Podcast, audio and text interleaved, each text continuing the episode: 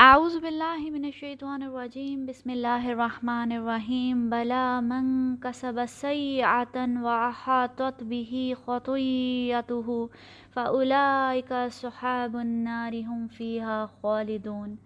نہیں، جس شخص نے جان بوجھ کر ایک گناہ کمایا اور اس کے گناہ نے اس کا گھراؤ کر لیا، بس یہی ہیں آگ والے، وہ اسی میں ہمیشہ رہیں گے۔ السلام علیکم ورحمۃ اللہ وبرکاتہ۔ آج ہم آیت نمبر ایٹی ون سے شروع کریں گے۔ لاسٹ آیت میں ہم ڈسکس کر رہے تھے کہ کیسے انسان کے اعمال ہی اس کا فیصلہ کریں گے۔ کسی قسم کا وہم و گمان یا اچھی امیدیں اور تمنائیں، سفارشیں یا شجرہ نصب کسی کے کام نہیں آئے گا، صرف اور صرف اعمال۔ یہاں اللہ تعالیٰ ان لوگوں کا کانسیپٹ کلیئر کرتے ہوئے فرماتے ہیں کہ تمہاری یہ امیدیں غلط ہیں کہ تمہیں آگ میں نہیں جلایا جائے گا، بلا کسی کی بات کی نفی کرنے کے لیے کہا جاتا ہے۔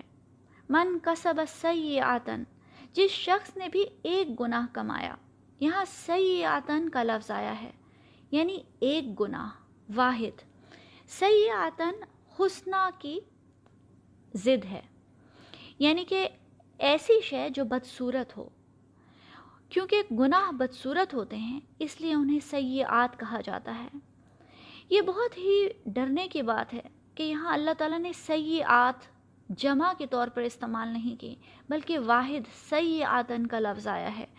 جو بھی ایک واحد سنگل گناہ جو انسان کو گھیر لے، بعض اوقات انسان خود کو بڑی تسلی دیتا ہے کہ کوئی نہیں، ہم رشوت لیتے ہیں، لیکن اور کتنے نیک کام کرتے ہیں۔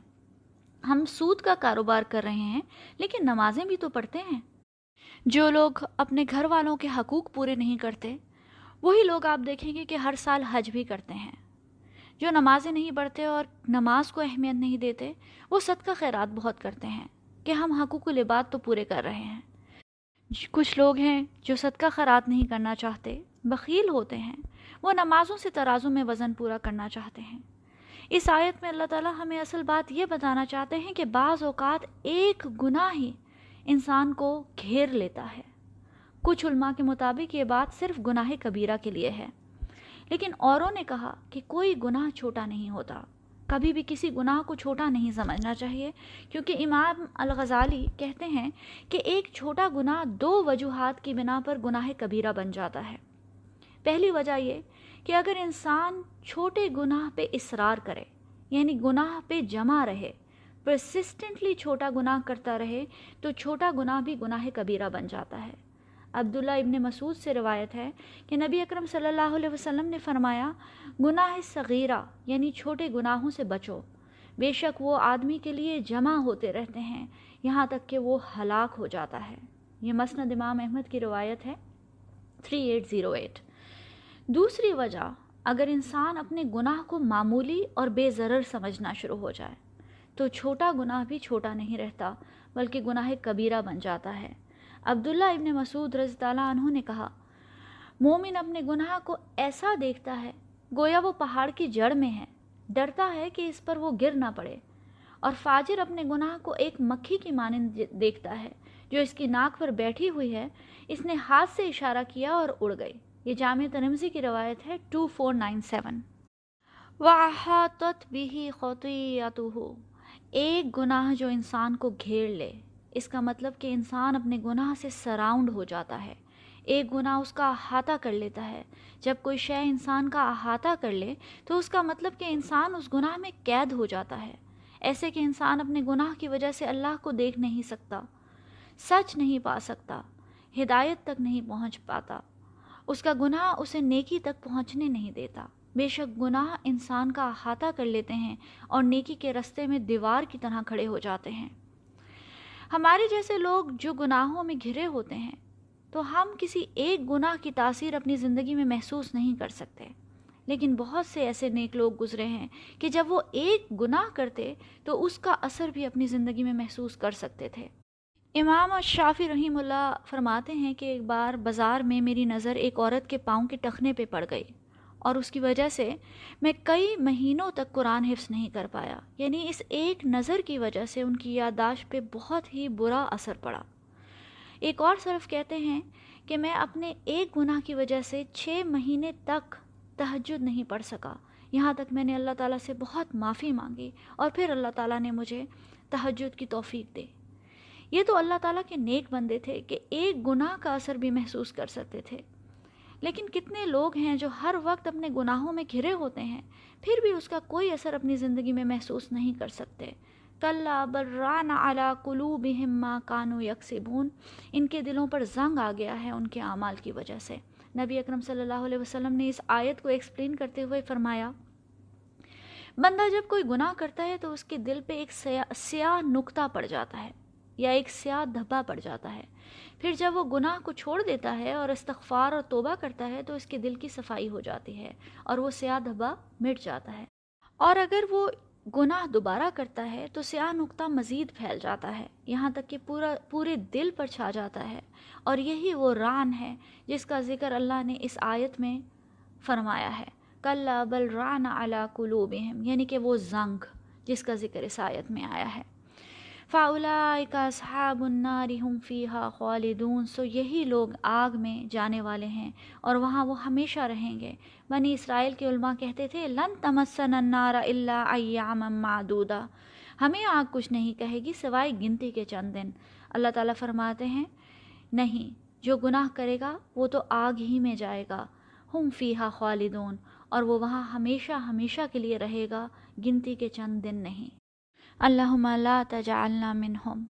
پھر آیا نمبر 82 میں اللہ سبحانہ وتعالی فرماتے ہیں، والذین آمنوا وعاملوا الصالحات اولئک اصحاب الجنہ ہم فیہا خالدون۔ جو لوگ ایمان لائیں اور نیک عمل کریں، یہی ہیں جنت والے اور اسی میں ہمیشہ ہمیشہ کے لیے رہیں گے۔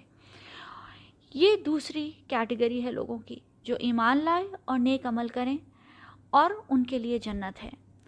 یہ دو لفظ ہمیشہ ہمیں ایک ساتھ ملیں گے۔ آمن و عامل الصالحات۔ اس کی یہ وجہ ہے کہ ایمان کے بغیر نیک اعمال کی کوئی ویلیو نہیں اور نیک اعمال کے بغیر ایمان پاسبل ہی نہیں ہے۔ یہاں الصالحات کا لفظ آیا ہے، جو کہ جمع القلہ ہے یعنی کہ چند نیک اعمال۔ اللہ سبحانہ و تعالیٰ کی ایکسپیکٹیشنز اور امیدیں بہت زیادہ نہیں ہیں انسان سے۔ اللہ تعالیٰ کے جتنے احسانات ہیں بندے پہ، اگر انسان اللہ تعالیٰ کے آگے چوبیس گھنٹے بھی سجدے میں پڑا رہے تو کم ہے۔ لیکن اللہ تعالیٰ نے صرف پانچ نمازیں، پانچ بار ہمیں مسجد میں بلایا، وہ بھی میکسیمم دس سے پندرہ منٹ کے لیے۔ پورے سال میں تھری سکسٹی فائیو ڈیز ہوتے ہیں، اس میں سے بس تیس دن روزے فرض کیے۔ زندگی میں ایک بار حج، وہ بھی اگر آپ صاحب استطاعت ہیں۔ جتنا رسک اللہ تعالیٰ ہمیں ان لمیٹڈ دیتا ہے، اس میں سے صرف ڈھائی پرسنٹ کی ایکسپیکٹیشن ہے کہ ہم زکوٰۃ میں دیں۔ وہ بھی ایک سال گزرنے کے بعد اگر صاحب نصاب ہوں۔ چند نیکیاں، چند اچھے کام، چند صالحات۔ جیسے گناہ کوئی بھی چھوٹا نہیں ہوتا، ویسے ہی نیکی بھی کوئی بھی چھوٹی نہیں ہوتی۔ کبھی بھی نیکی کو یہ سمجھ کے نہیں چھوڑنا چاہیے کہ اس کا کیا فائدہ۔ بعض اوقات زندگی گناہوں سے بھری ہو، تب بھی ایک نیکی کام آ جاتی ہے۔ نبی اکرم صلی اللہ علیہ وسلم سے روایت ہے کہ ایک فاحشہ عورت یعنی کہ کوئی پروسٹیٹیوٹ تھی، اس نے ایک سخت گرم دن میں ایک کتا دیکھا جو ایک کنویں کے گرد چکر لگا رہا تھا۔ پیاس کی وجہ سے اس کی زبان باہر نکلی ہوئی تھی۔ اس عورت نے اس کی خاطر اپنا جوتا اتارا اور اس جوتے میں پانی ڈال کر اس کتے کو پلایا۔ تو اس ایک نیکی کی وجہ سے اس عورت کی بخشش ہو گئی۔ یہ صحیح مسلم کی روایت ہے فائیو ایٹ سکس زیرو تو باٹم لائن یہ ہے کہ فیصلہ اعمال پہ ہے، اچھی امیدوں اور تمناؤں پہ نہیں۔ سورہ نساء میں آتا ہے لئی سبھی آمانی کم ولا آمانی اہل الکتاب اے مسلمانوں، انجام نہ تو تمہاری آرزوؤں کے مطابق ہے اور نہ اہل کتاب کی آرزوؤں کے مطابق۔ جو بھی برائی کرے گا، اس کا پھل پائے گا۔ اور اللہ کے مقابلے میں اس کے لیے کوئی حامی و مددگار نہ ہوگا۔ اور جو کوئی نیک عمل کرے گا، خواہ وہ مرد ہو یا عورت بشرط کہ ہو وہ مومن، تو یہ وہ لوگ ہیں جو جنت میں داخل ہوں گے اور ان کے، ان کی ذرہ برابر بھی کوئی حق تلفی نہیں کی جائے گی۔ فمن يعمل مثقال ذرة خيرا يرى، ومن يعمل مثقال ذرة شرا يرى۔ اور جس نے ایک ذرے کے برابر بھی نیکی کی تو وہ اس کو دیکھ لے گا۔ اور جس نے ایک ذرے کے برابر بھی گناہ کیا تو وہ بھی اس کو دیکھ لے گا۔ السلام علیکم ورحمۃ اللہ وبرکاتہ۔